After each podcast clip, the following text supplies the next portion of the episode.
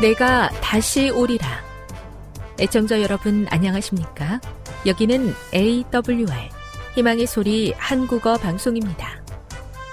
본 방송은 천국 복음을 온 세상에 전파하기 위해 제7일 안식일 예수 재림교회가 설립한 세계 방송망입니다. AWR 희망의 소리는 유럽, 라틴 아메리카, 아프리카, 러시아, 아시아의 방송망을 통해 전 세계에 복음을 전파하고 있습니다. AWR 아시아 희망의 소리 방송국은 한국어 방송을 매일 5시간씩 송출하고 있습니다. 희망의 소리 방송은 인터넷과 스마트폰을 통해서도 언제나 청취하실 수 있습니다.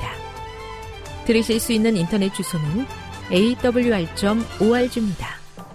유튜브로는 awr 코리아로 검색하시면 됩니다. 이 시간 희망의 소리 한국어 방송과 함께 보람있고 유익한 시간 되시기 바랍니다. 내가 다시 오리라. 여기는 AWR 희망의 소리 한국어 방송입니다. 주파수 안내입니다. 괌에서 송출하는 우리 방송은 한국 표준시로 밤 9시에 9895kHz로 밤 11시에 9800kHz로 다음날 오전 6시에 9695kHz로 각각 1시간씩 방송하고 있습니다. 우즈베키스탄에서 송출하는 우리 방송은 한국 표준시로 밤 10시에 15,670kHz로 타지키스탄에서는 밤 9시에 15,505kHz로 송출하고 있습니다. 애청자 여러분의 많은 청취 바랍니다.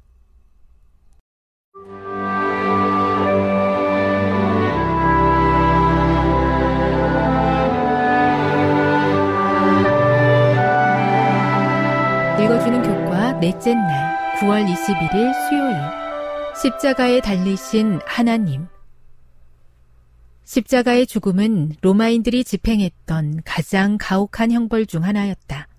그것은 가장 잔혹한 죽음으로 간주되었다.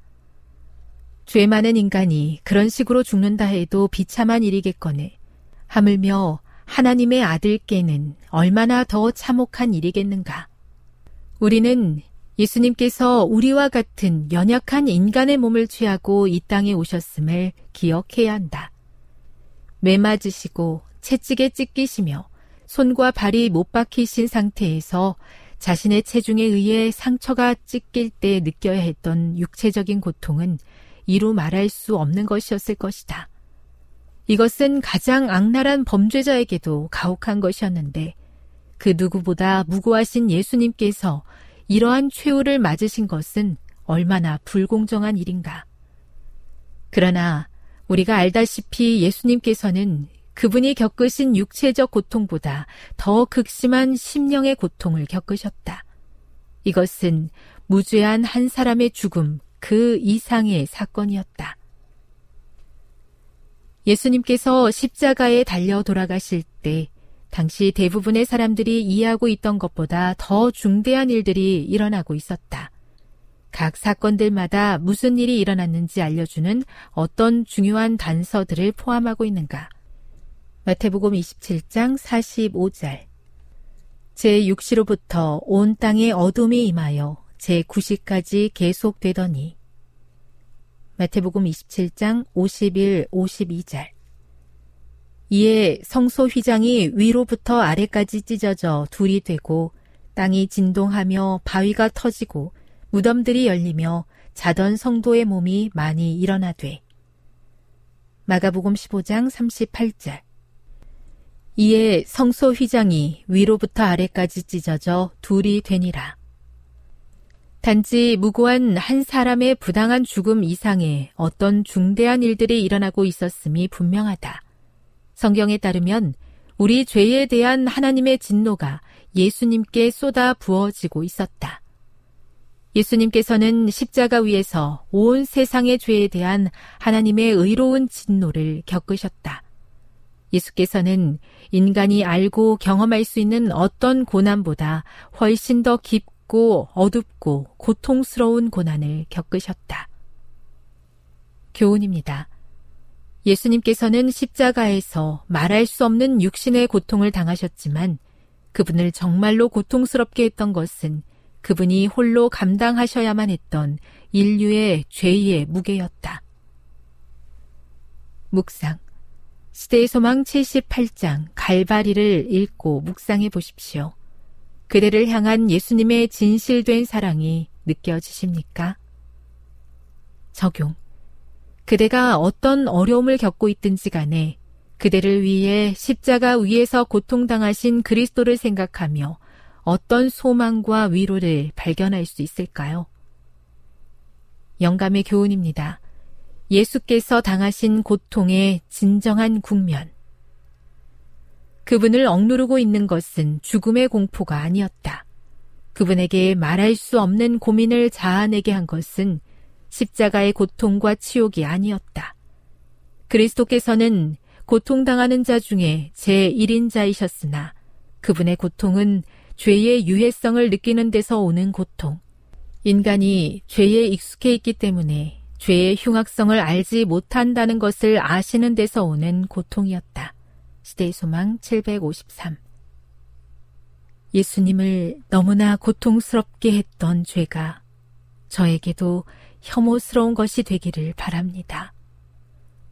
죄를 멀리하고 극복하기 위해 예수님의 십자가 앞으로 날마다 나아가 죄의 실체를 깨닫고 회개하며 하나님의 은혜로 옷 입고 살게 해 주시옵소서.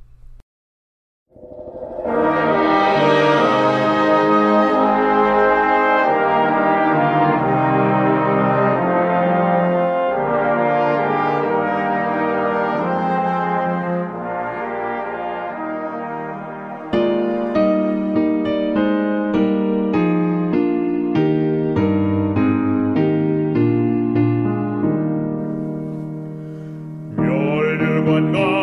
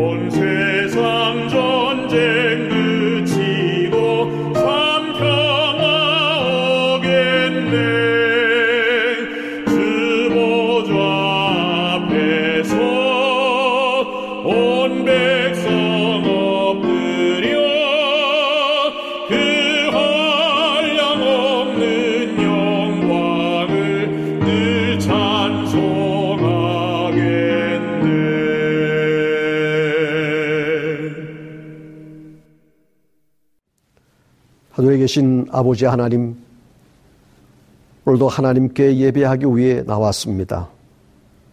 또 하나님의 거룩한 말씀을 듣기를 원합니다. 말씀하여 주시옵소서.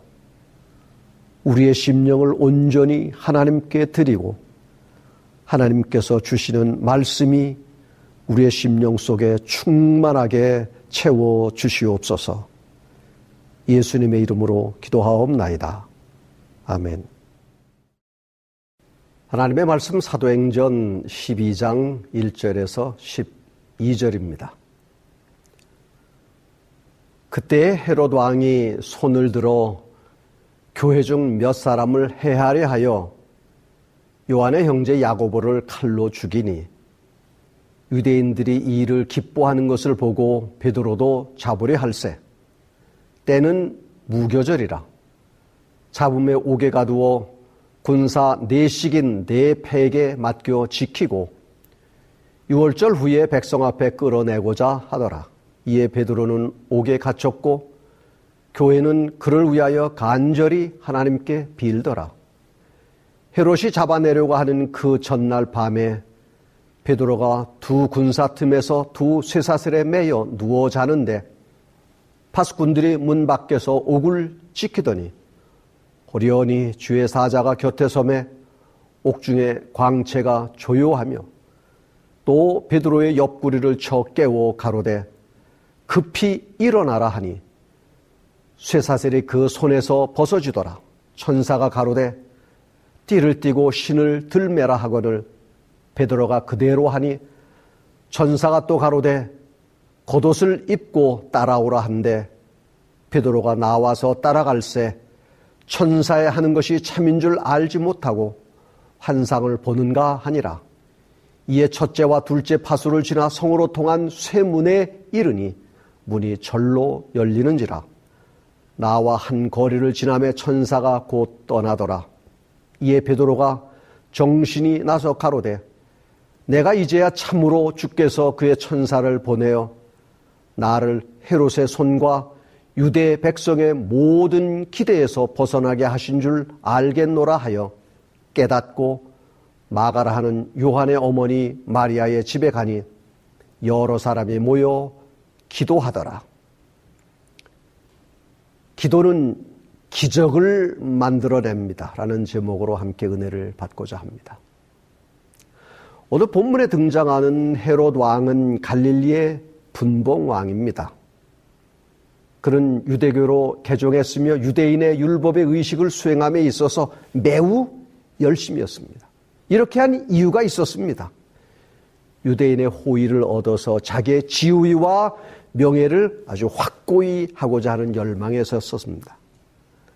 또한 헤롯은 그리스도의 교회를 핍박했고 요한의 형제인 야고보를 죽였습니다. 베드로도 투옥했습니다. 야고보의 죽음은 초대교회 신자들에게 큰 슬픔과 충격을 가져다 주었습니다. 그런데 베드로까지 투옥되자 온 교회는 금식하면서 하나님께 열렬히 기도하기 시작했습니다. 하나님의 특별한 도움이 없이는 그리스도의 교회는 망할지도 모른다는 위기감이 교회 안에 감돌기 시작했던 것입니다. 드디어 베드로의 처형일이 결정됐습니다. 그러나 신자들의 기도는 여전히 하늘 보호자를 향했으며 그들이 온 힘을 다하여 뜨겁게 도우심을 호소하고 있는 동안 하나님의 천사들은 투옥된 사도를 지키고 있었습니다. 사도들의 이전 탈출을 기억하고 있는 헤롯은 이번에는 이중의 예방 조치를 취했습니다. 탈출 가능성을 철저히 봉쇄하기 위하여 베드로를 교대로 주야로 감시하는 16명의 군사들의 감시 아래 두었습니다. 감방 안에서 베드로는 두 병사 사이에 놓여 있었으며 양팔에는 사슬을 채웠는데 각 사슬은 병사의 손목과 연결되어 있었습니다. 그는 병사들 몰래는 한 발짝도 움직일 수가 없었습니다. 옥문들은 든든히 잠겼고 강문에는 강한 파수병이 배치되어 있었으므로 인간의 방법을 통한 구출이나 탈출의 기회는 완전히 차단되었습니다. 그러나 인간의 궁지는 하나님의 일하시는 기회인 것입니다. 예정된 처형일 전날 밤에 하늘로부터 한 능력 있는 천사가 베드로를 구출하도록 보내심을 받았습니다. 하나님의 성도를 가둔 잠근 문들이 인간의 도움 없이 열린 것입니다. 천사가 지나가자 문들은 그 뒤에서 소리 없이 닫혔습니다. 천사가 감방에 들어가니 베드로가 누워 자는 전적인 신뢰의 평화스러운 잠을 자고 있었습니다. 천사를 두른 빛이 감방에 가득하였으나 사도는 깨지 않았습니다. 베드로는 천사의 손이 닿는 감촉을 느끼면서 급히 일어나라는 음성을 들었습니다. 베드로는 천사가 시키는 대로 순종하여 일어나 그의 손을 들자 쇠사슬이 손목에서 풀어진 것을 느꼈습니다. 띠를 띠고 신을 들매라. 다시 한번 천사는 겉옷을 입고 따라오라고 명령했습니다. 천사가 문을 향하여 걸어가자 베드로도 뒤를 따라갔습니다. 그들이 파수병을 지나 든든히 잠긴 문에 이르자 문이 저절로 열렸다가는 곧 다시 닫혔어요. 안팎의 간수들은 전혀 알지를 못했습니다. 둘째 문에 이르렀습니다. 이것도 첫째 문처럼 열렸습니다. 그들은 지나오고 문은 다시 소리 없이 닫혔습니다. 셋째 문을 통과하고 마침내 밖에 길에 와 있는 자신을 발견하게 되었습니다. 말소리도 없고 박자국 소리도 없었습니다. 눈부신 빛에 둘러싸인 천사가 앞서 걸어갔고 어리둥절한 채로 여전히 자신의 꿈을 꾸고 있다고 믿는 베드로는 그의 구원자를 따라갔습니다. 거리를 하나 지나자 천사는 그의 사명을 성취하고 호련히 사라져 버렸습니다. 다음 날 베드로는 사형을 당할 예정이었지만 천사가 감옥과 죽음에서 베드로를 구원하였던 것입니다. 이에 베드로가 정신이 나서 가로되 내가 이제야 참으로 주께서 그의 천사를 보내어 나를 헤롯의 손과 유대 백성의 모든 기대에서 벗어나게 하신 줄 알겠노라고 했습니다. 하나님께서 하신 일입니다. 사도시대와 마찬가지로 오늘날도 하늘의 사자들은 슬퍼하는 자를 위로하고 회개하는 사람을 보호하며 사람들의 심령을 그리스도께 인도하기 위하여 활동하고 있다는 사실을 믿으시기 바랍니다. 우리가 천사들을 직접 볼 수는 없지만 우리와 함께하며 우리를 인도하며 보호하고 있다는 사실은 분명합니다. 그렇다고 하면 베드로를 감옥으로부터 나오게 만든 요인이 무엇이었을까요? 사형 집행을 하루 앞둔 베드로를 살려낸 것은 무엇이었습니까? 바로 성도들의 기도였습니다. 성도들의 기도가 하늘에 상달됐으며 그래서 하나님께서 은혜를 베푸사 천사를 보내어 베드로를 구해낸 것입니다. 이처럼 간절한 기도는 기적을 만들어낼 뿐 아니라 놀라운 능력을 발휘한다는 사실입니다. 그러니 기도해야 하지 않겠습니까? 여기 청교도 설교자인 사무엘 체드윅은 이렇게 말했습니다. 마귀의 최대 관심은 그리스도인의 기도를 방해하는 것이다. 그는 기도 없는 연구, 기도 없는 사업, 기도 없는 봉사, 기도 없는 신앙을 두려워하지 않는다. 그는 기도 없는 우리의 노력과 지혜를 비웃고 경멸한다. 그러나 마귀는 우리가 기도할 때 가장 두려워 떤다. 기도에 대한 우리의 태도가 어떠해야 되는가를 두 가지로 생각해 보고자 합니다. 첫째입니다. 기도에 즉각적인 응답이 없더라도 하나님의 약속을 신뢰하며 포기하지 말아야 합니다.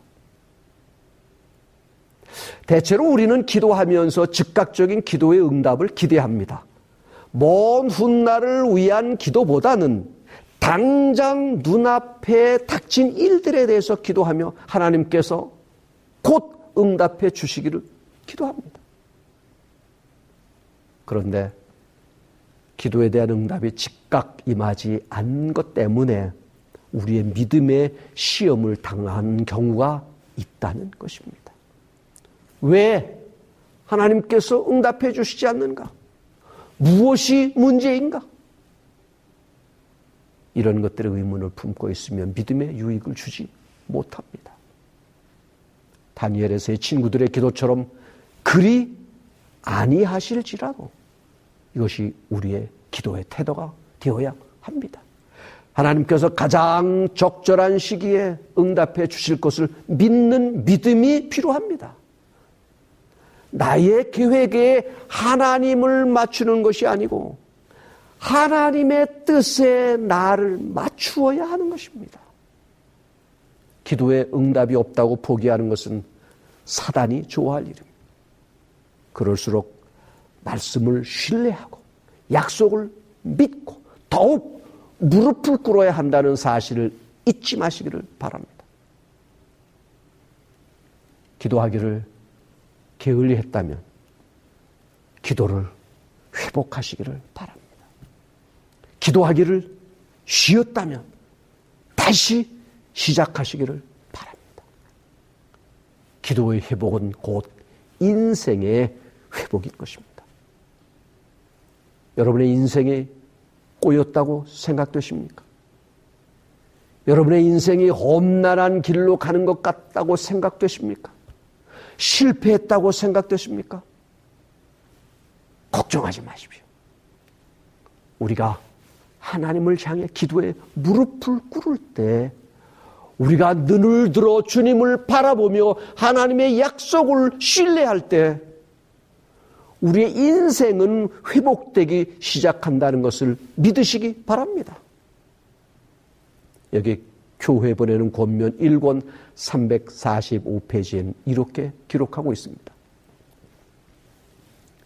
진실한 마음으로 하나님께 나와 자신의 진정한 소원을 믿음으로 구하는 모든 성도들은 기도의 응답을 받게 될 것이다.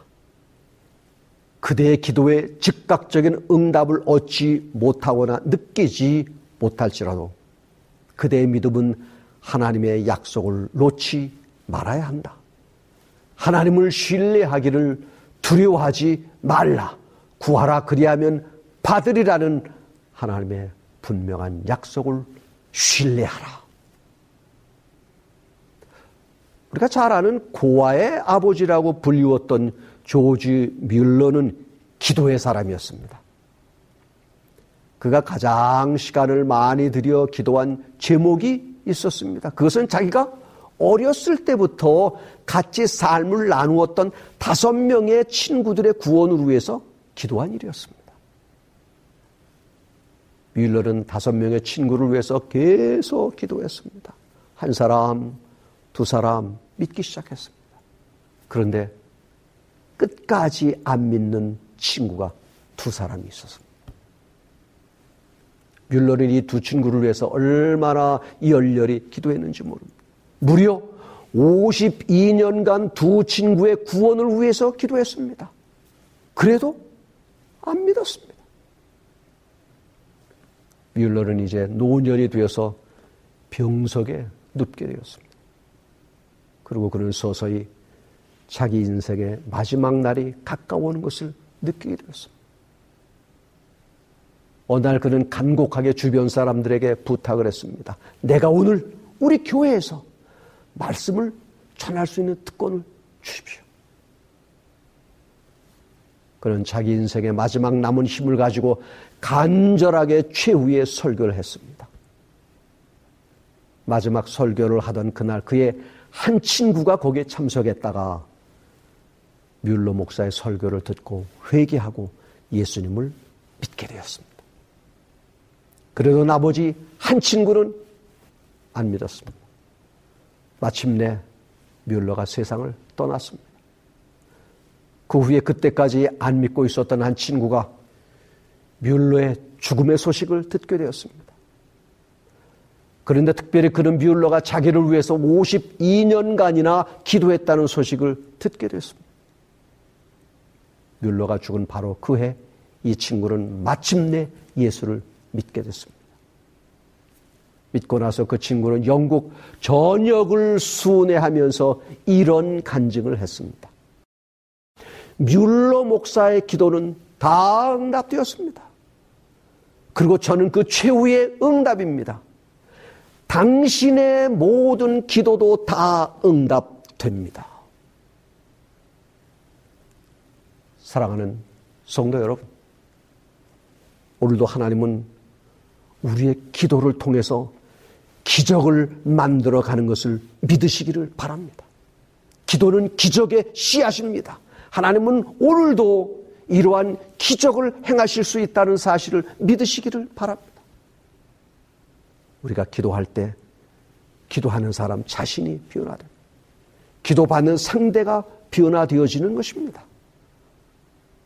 우리는 결코 기도하기를 포기하면 안 됩니다.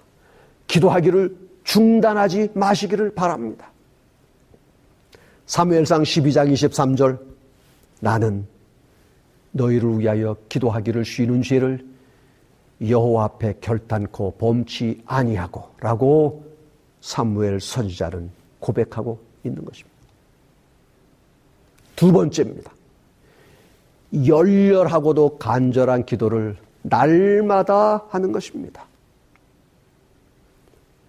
여기 기도의 신학자 E.M. 바운즈는 기도의 능력이라는 책에서 현재 교회가 필요로 하는 것은 더 많은 더 좋은 첨단 장비나 조직이나 방법이나 새로운 프로그램이 아니다.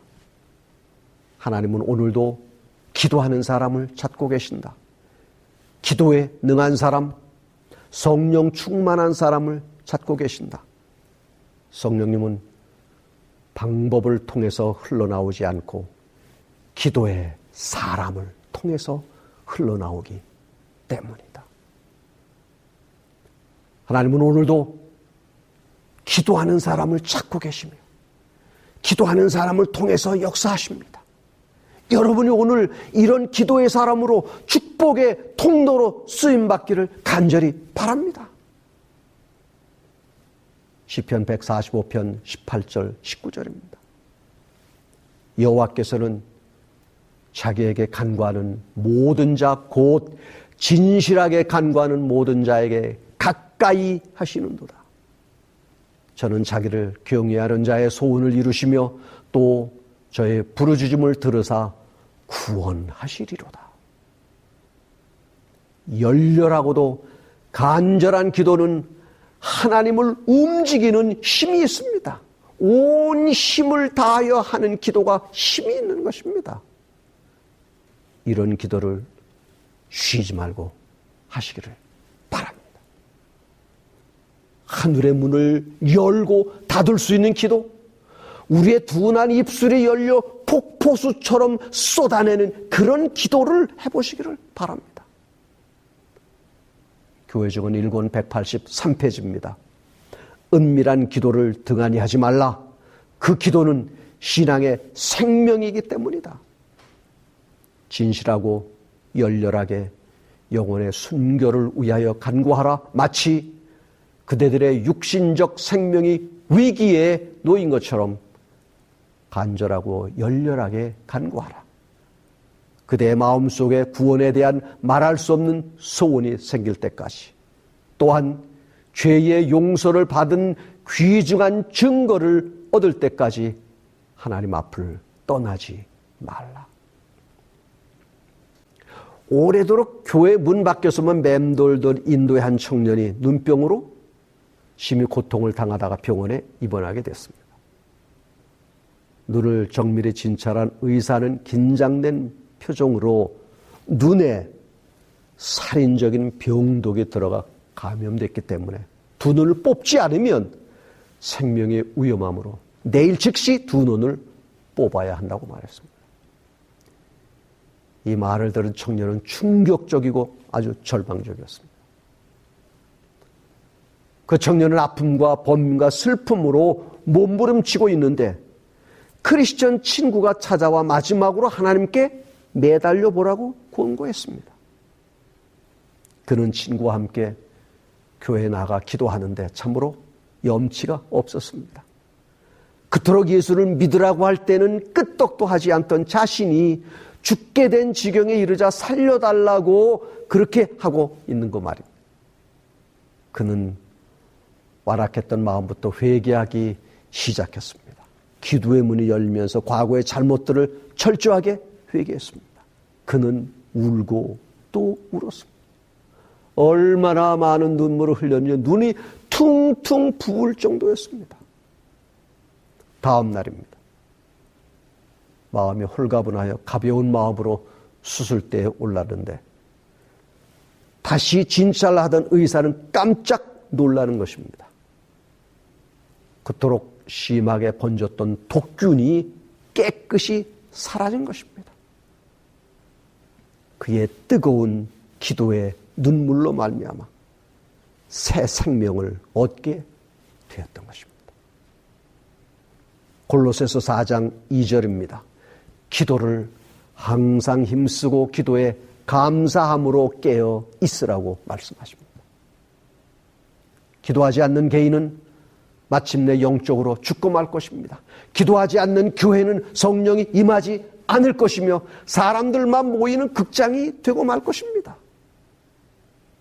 기도를 중단하면 사단이 좋아하고 기도를 게을리하면 힘없는 그리스도인이 되고 맙니다.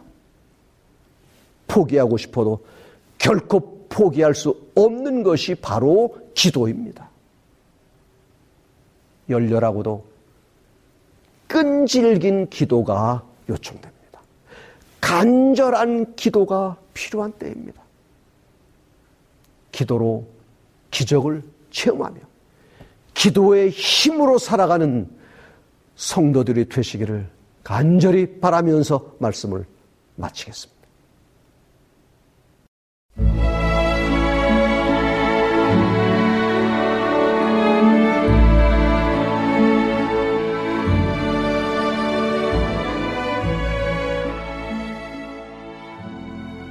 애청자 여러분 안녕하십니까? 명상의 오솔길의 유병숙입니다. 이 시간은 교회를 사랑하시고 돌보시는 하나님의 놀라운 능력의 말씀이 담긴 엘렌지 화이처 교회 증언 1권을 함께 명상해 보겠습니다. 부요한 젊은이 그대가 할 수 있는 바를 하라. 없을지라도 살아갈 수 있는 어떤 물건들을 스스로 부인해버리고 하나님의 사업을 위하여 희생하라. 과부처럼 그대의 두 랩돈을 바치라. 그리하면 풍족한 가운데서 바치는 모든 사람들보다 실제로 더 많은 것을 바칠 것이다. 그리고 그대는 자아를 부인하는 것, 가난한 사람들에게 주는 것, 진리를 위하여 희생하는 것, 하늘의 보화를 쌓는 것이 얼마나 귀중한 일인지 깨달을 것이다. 나는 젊은이들, 특별히 진리를 믿노라고 공언하는 젊은이들이 자부정의 교훈을 여전히 배워야 할 것을 보았다. 만일 그들이 진리를 위하여 더 큰 희생을 한다면 그들은 그 진리를 더 크게 존중할 것이다. 그 진리는 그들의 마음에 감동을 주고 그들의 생애를 정결케 해줄 것이며 그들은 그것을 더욱 귀중하고 신성하게 간직할 것이다. 젊은이들은 하나님의 사업에 짐을 지거나 그것에 대하여 어떤 책임을 느끼지도 않는다. 하나님께서 그런 일을 면제해 주셨기 때문인가? 아니다. 결코 그렇지 않다. 그들은 스스로 그런 길에서 벗어나 있다. 그들은 아니란 상태에 있고 다른 사람들은 짐을 지고 있다. 그들은 그들이 자신의 것이 아니란 사실을 깨닫지 못한다. 힘과 시간은 자신의 것이 아니다. 그들은 값으로 산 것이다. 그들을 위하여 귀중한 희생이 치러졌다. 그러므로 극기와 희생의 정신을 소유하지 않는 한 불멸의 유업을 결코 소유할 수 없다. 교회의 특권과 의무. 다음은 배틀크릭 교회에 대한 말이지만 각 곳에 흩어져 있는 형제 자매들의 상태와 특권을 또한 묘사한 것이다. 나는 짙은 구름이 그들을 두르고 있지만 예수님께로부터 나온 불과 몇 줄기의 빛만이 이 구름을 뚫은 것을 보았다. 나는 이 빛을 받아들인 자들을 보기 위하여 눈을 들었다. 그리하여 승리를 얻기 위하여 열렬하게 기도하고 있는 사람들을 보았다. 하나님을 섬기는 것이 그들의 연구 과제였다. 그들의 꾸준한 믿음은 보상을 가져다 주었다. 하늘의 빛이 그들에게 비쳤다. 그러나 교회를 가리고 있는 흑암의 구름은 일반적으로 짙었다. 그들은 우둔하고 게을렀다. 내 심령의 번민은 컸다. 나는 천사에게 그 흑암이 어쩔 수 없는 것인지 물어보았다. 그는 보라고 말했다. 나는 그때 교회가 일어나서 하나님께 열렬하게 탄원하게 된 것을 보았다. 그러자 빗줄기가 이 흑암을 뚫기 시작했고 구름은 옮겨갔다. 맑은 하늘의 빛이 그들에게 비추었고 그들은 거룩한 확신으로 위를 향하여 주목하였다. 천사는 이것이 그들의 특권이요 의무이다라고 말했다. 사탄은 그의 때가 짧다는 것을 알고 큰 능력을 가지고 내려왔다. 그의 사자들은 분주하다. 하나님 백성의 대부분은 그에 의하여 잠을 자도록 스스로 꾀임을 받는다.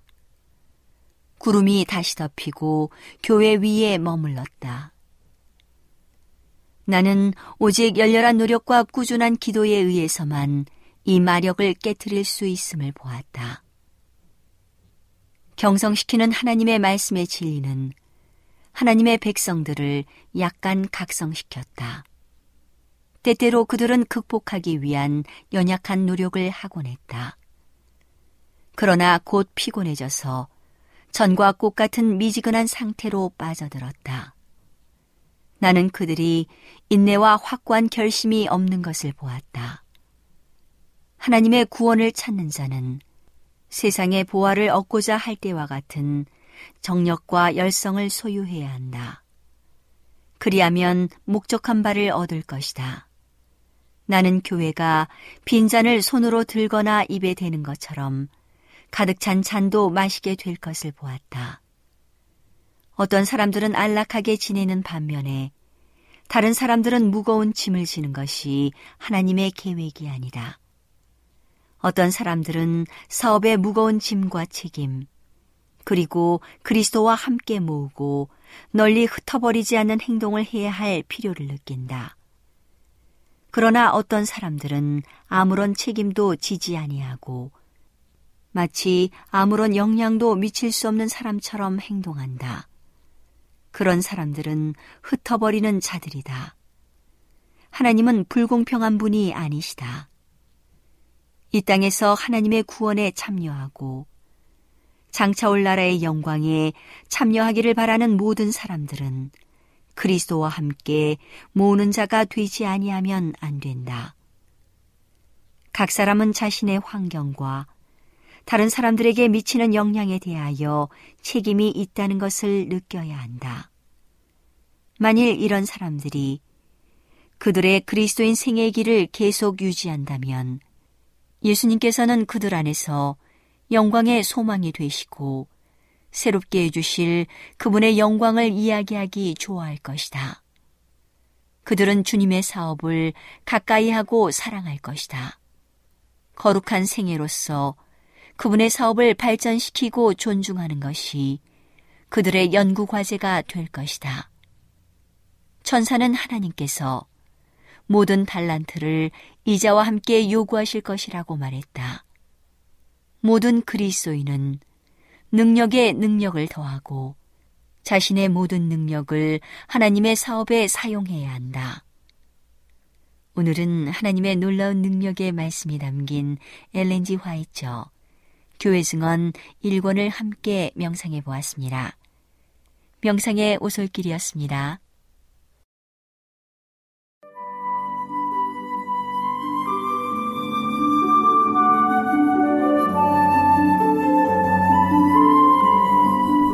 시청자 여러분 안녕하십니까 생명의 양식 시간입니다 잠언 30장 24절로 28절의 말씀을 읽겠습니다 땅에 작고도 가장 지혜로운 것 넷이 있나니 곧 힘이 없는 종류로 돼 먹을 것을 여름에 예비하는 깨미와 약한 종류로 돼 집을 바위 사이에 짓는 사반과 임근이 없으되 다 때를 지어 나아가는 메뚜기와 손에 잡힐만 하여도 왕궁에 있는 도마뱀이니라. 오늘 잠언서를 기록한 아굴은 땅에 사는 작고 보잘것없는 지혜로운 네 종류의 곤충이나 짐승을 소개하고 있습니다. 여기에 소개된 개미, 사반, 메뚜기, 도마뱀은 사람들 보기에는 아주 약하고 힘이 없는 듯 보이지만 그들에게서 지혜를 배울 것이 있다는 것입니다. 흔히 사람들이 착각하는 것 가운데 하나가 자신의 행동이나 말이 모두 다 옳은 것처럼 생각한다는 것입니다. 하지만 분명한 것은 아무리 어른일지라도 어린 아이에게 배울 것이 있다는 사실을 간과해서는 안 됩니다. 사람도 짐승이나 작은 것들에게서도 배울 수 있는 교훈이 있다는 것입니다. 오늘 아굴이 그렇게 이야기했습니다. 사람이 아닌 곤충이나 작은 들짐승들을 통해 우리가 배울 것이 있다는 것을 가르쳐 주고 있습니다. 오늘 그 대상들을 하나하나 찬찬히 뜯어보도록 하겠습니다. 첫째는 개미입니다. 우리가 개미에게서 배울 교훈은 먹을 것을 여름에 예비하는 것을 배우라는 것입니다. 이 개미의 준비성에 대해서는 잠언 6장 6절에서 이미 한번 말씀을 드린 기억이 있습니다. 이렇게 기록했습니다. 게으른 자여 개미에게로 가서 그 하는 것을 보고 지혜를 얻으라. 개미는 두령도 없고 간역자도 없고 주권자도 없으되 먹을 것을 여름 동안에 예비하며 추수 때에 양식을 모으느니라. 그러면서 이솝 우화에 나오는 개미와 배짱의 이야기도 말씀을 드렸습니다. 개미에게 배울 교훈은 한마디로 준비하는 습관이지요. 그렇다면 우리 그리스도인들은 어떤 준비를 하는데 게으르지 말아야 할까요? 다음 성경절을 읽고 들으며 생각해 봅시다. 마태복음 24장 42절로 44절. 그러므로 깨어 있으라. 어느 날에 너희 주가 임할는지 너희가 알지 못함이니라. 너희도 아는 바니 만일 집 주인이 도적이 어느 경점에 올 줄 알았더라면 깨어 있어 그 집을 뚫지 못하게 하였으리라. 이러므로 너희도 예비하고 있으라. 생각지 않은 때 인자가 오리라. 그렇습니다. 예수님의 재림에 대한 준비입니다. 많은 그리스도인들이 예수님의 재림에 대해 어느 먼 날에 있을 사건으로 치부하면서 재림 준비를 등한히 하고 있습니다. 세상에 일어나는 온갖 징조들이 너무도 확실한데 사람들은 경고의 음성에 무디어져 있습니다. 여러분 혹시 심리학 동조 현상이라는 말을 들어보셨습니까? 심리학 동조 현상이란 사회적 규칙이나 행동 양식에 따라서 대다수의 사람들이 순응하며 살아가는 것을 말합니다. 쉽게 표현하자면 친구 따라 강남 간다. 남이 갓을 쓰고 장에 가니 나는 투가리, 투가리 쓰고 장에 간다는 말과 대동소이한 말입니다. 예를 한번 들어보겠습니다. 이것은 EBS 교육 방송에서 실제로 실험을 한 것인데요. 다섯 명의 사람을 한 교실에 놓고서 시험 문제를 풀도록 했습니다. 그리고 밖에서는 연기를 교실로 품어 넣었습니다. 불이 난 현상을 만든 것입니다. 갑자기 교실의 연기가 들어차기 시작합니다. 그런데 다섯 명의 수험생 중에 네 명은 미루부터 이것이 연기고 실험이라는 것을 알고 그 자리에 들어와서 앉아 있었습니다. 그래서 연기가 들어와도 모른 척하고 시험 문제를 풀었습니다. 하지만 한 사람은 그 상황에 대해 전혀 모르고 있었습니다. 연기가 자꾸만 들어와 교실 안이 매캐해지는데도 아무도 움직이지 않았습니다. 네 명은 이미 그 상황을 알고 있었기에 그렇게 한 것이지만 한 사람은 모르면서도 그렇게 한 것입니다. 그렇게 10분이 지나도록 아무도 교실에서 뛰어나온 사람은 없었습니다. 다른 사람이 안 나가니까 나도 덩달아 안 나간 것입니다. 나만 나가면 무엇인가 불이익을 당하고 시험에 떨어질까봐 함께 버티는 것입니다. 제가 듣기로는 1995년 4월 28일에 있었던 대구 지하철 폭발 사고 때에도 사람들은 피할 수 있는 시간이 있었음에도 불구하고 다른 사람들이 열차에서 내리지 않으니까 대부분의 사람들이 열차에서 내리지 않고 있다가 큰 피해를 입었다는 것입니다. 여러분, 그런데 바로 이런 일들이 예수님이 이 땅에 재림하실 때 똑같은 현상으로 나타날 것이라는 사실을 명심하십시오. 그래서 사도 바울은 이렇게 외쳤습니다. 데살로니가전서 5장 1절로 3절에 형제들아 때와 시기에 관하여는 너에게 쓸 것이 없음은 주의 날이 밤에 도적같이 이를 줄을 너희 자신이 자세히 알미라. 저희가 평안하다 안전하다 할 그때에 잉태된 여자에게 해산의 고통 이름과 같이 멸망이 호련히 저희에게 이르리니 결단코 피하지 못하리라. 이런 면에서 우리 믿음의 조상이었던 에녹은 우리의 참된 모본이 됩니다. 에녹은 당시 약한 사람들과 섞이지 않고 한적한 곳에서 하나님과 이야기하고 동행하기를 즐겨했습니다. 그렇게 자그마치 300년을 했습니다. 우리도 에녹처럼 세상과 섞이지 않는 삶을 사는 재림을 준비하는 성도들이 되기를 간절히 바랍니다. 개미가 겨울을 준비하듯 우리도 예수님의 재림을 위해서 준비해야 하겠습니다. 두 번째 나오는 짐승은 사반입니다. 사반은 일반적으로 바위어 소리, 너구리로 알려져 있습니다. 사반은 들짐승 가운데 체구도 작고 연약한 짐승입니다. 그런데 놀랍게도 이 사반은 맹수인 사자나 늑대, 심지어는 사람들에게도 잘 잡히지 않는다고 합니다. 왜 그럴까요?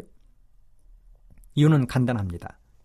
사반은 힘 있는 다른 짐승들로부터 자신과 가족, 새끼들을 보호하기 위하여 바위 틈 깊은 곳, 또 높은 곳에 집을 지어 위험에 미리 대비하는 것입니다. 시편 104편 18절에 보면 높은 산들은 사냥을 위함이요 바위는 너구리의 피난처로다. 우리도 마찬가지입니다. 사탄 마귀가 오는 사자처럼 우리를 삼키기 위하여 맹렬히 달려올 때 우리도 우리를 안전하게 지켜줄 피난처를 준비해야 합니다. 그 피난처가 바로 시편 46편 1절로 3절에 보면 하나님은 우리의 피난처시오 힘이시니 환란 중에 만날 큰 도움이시라. 그러므로 땅이 변하든지 산이 흔들려 바다 가운데 빠지든지 바닷물이 흉용하고 뛰놀든지 그것이 넘침으로 산이 요동할지라도 우리는 두려워 아니하리로다. 그렇습니다. 우리의 유일한 피난처, 그것은 바로 우리 하나님의 품이라는 사실을 잊지 말게 되기를 간절히 바랍니다. 세 번째는 임금이 없지만 때를 지어나가는 메뚜기입니다. 사람들은 누군가가 일을 시키면 하는 자다가 눈에 보이지 않으면 게으름을 피우는 경우가 허다합니다. 하지만 일개 곤충에 불과한 메뚜기는 그렇지 않다는 것입니다. 지도자가 없어도 질서 정연하게 자신들이 할 일을 묵묵히 잘 해낸다는 것입니다. 저는 지금도 제 귓가에 올리는 한 목사님의 설교를 잊지 않고 있습니다. 그 목사님은 설교 중에 이렇게 말씀하셨습니다. 그리스도인들이 신호등 하나 지키지 못하면서 어떻게 하나님의 계명들을 지킬 수 있겠습니까? 특별히 새벽 시간에 아무도 다니지 않는 도로에서 신호등을 지키고 서 있기는 굉장히 어려운 일이지요. 우리들이 메뚜기에게서 배울 교훈 다시 한번 깊이 생각해 보시기 바랍니다. 네 번째는 도마뱀입니다. 도마뱀은 자꾸 연약하지만 그의 담대함이 그를 왕궁에도 다니게 한다는 것입니다. 사람도 잘 못 가는 곳을 도마뱀은 갑니다. 우리도 마찬가지입니다. 작고 힘없는 연약한 죄인들이 분명합니다. 그러나 우리의 믿음이 담대하다면 우리는 하늘 왕궁을 거닐게 될 것입니다. 그런 담대한 믿음을 가지게 되기를 간절히 바랍니다. 오늘 우리는 작고 연약하지만 가장 지혜로운 네 종류의 곤충과 짐승을 살펴보았습니다. 우리도 그들처럼 살면 지혜로운 사람이 될 것입니다. 그렇게 살게 되기를 간절히 바랍니다.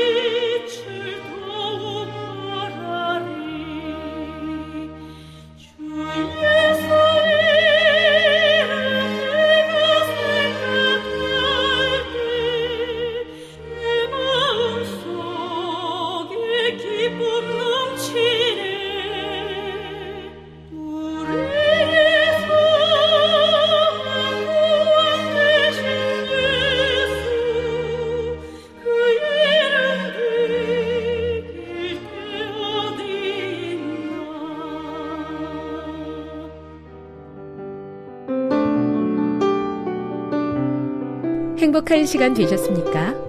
지금까지 여러분께서는 AWR 희망의 소리 한국어 방송을 청취하셨습니다.